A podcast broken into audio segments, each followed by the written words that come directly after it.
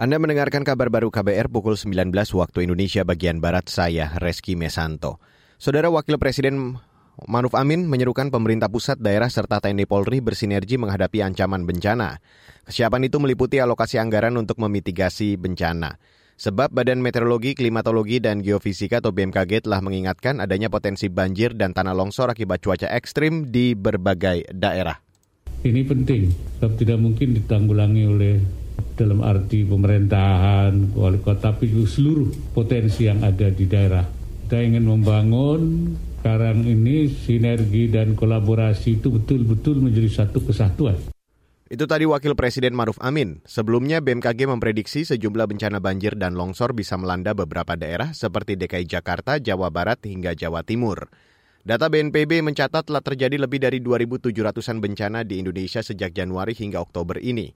Dari jumlah tersebut, bencana terbanyak ialah banjir dengan total seribu lebih kejadian, disusul cuaca ekstrim dan tanah longsor.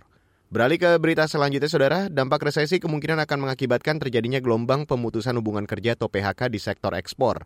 Itu disampaikan Direktur Eksekutif Center of Reform on Economics atau CORE, Muhammad Faisal, merespon ancaman resesi yang kemungkinan terjadi tahun depan kalaupun mengena, ya saya rasa memang dampak terhadap jumlah pengangguran memang bisa meningkat ya, terutama pada sektor-sektor yang dia banyak bergantung pada pasar luar, ya pasar ekspor. Bagian komoditas kita kan memang juga bergantung pada ekspor ya. Jadi misalkan kalau nanti ya pada saat negara-negara mitra kita mengurangi misalkan impor sawit, impor batu bara, dan lain-lain, nah ini otomatis juga akan mengurangi penyerapan tenaga kerja pada sektor-sektor tersebut.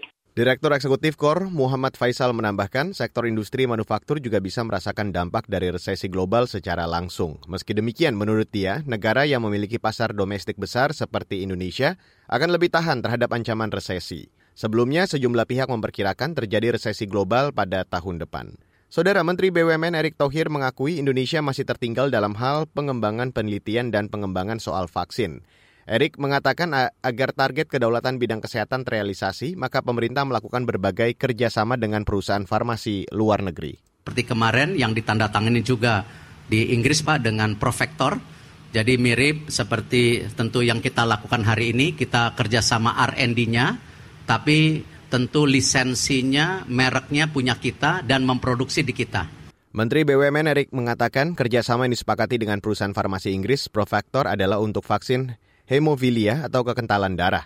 Dalam kerjasama tersebut, Indonesia menjadi hub produksi atau vaksin untuk vaksin dunia, sedangkan Profaktor akan mendistribusikan ke Eropa dan Amerika.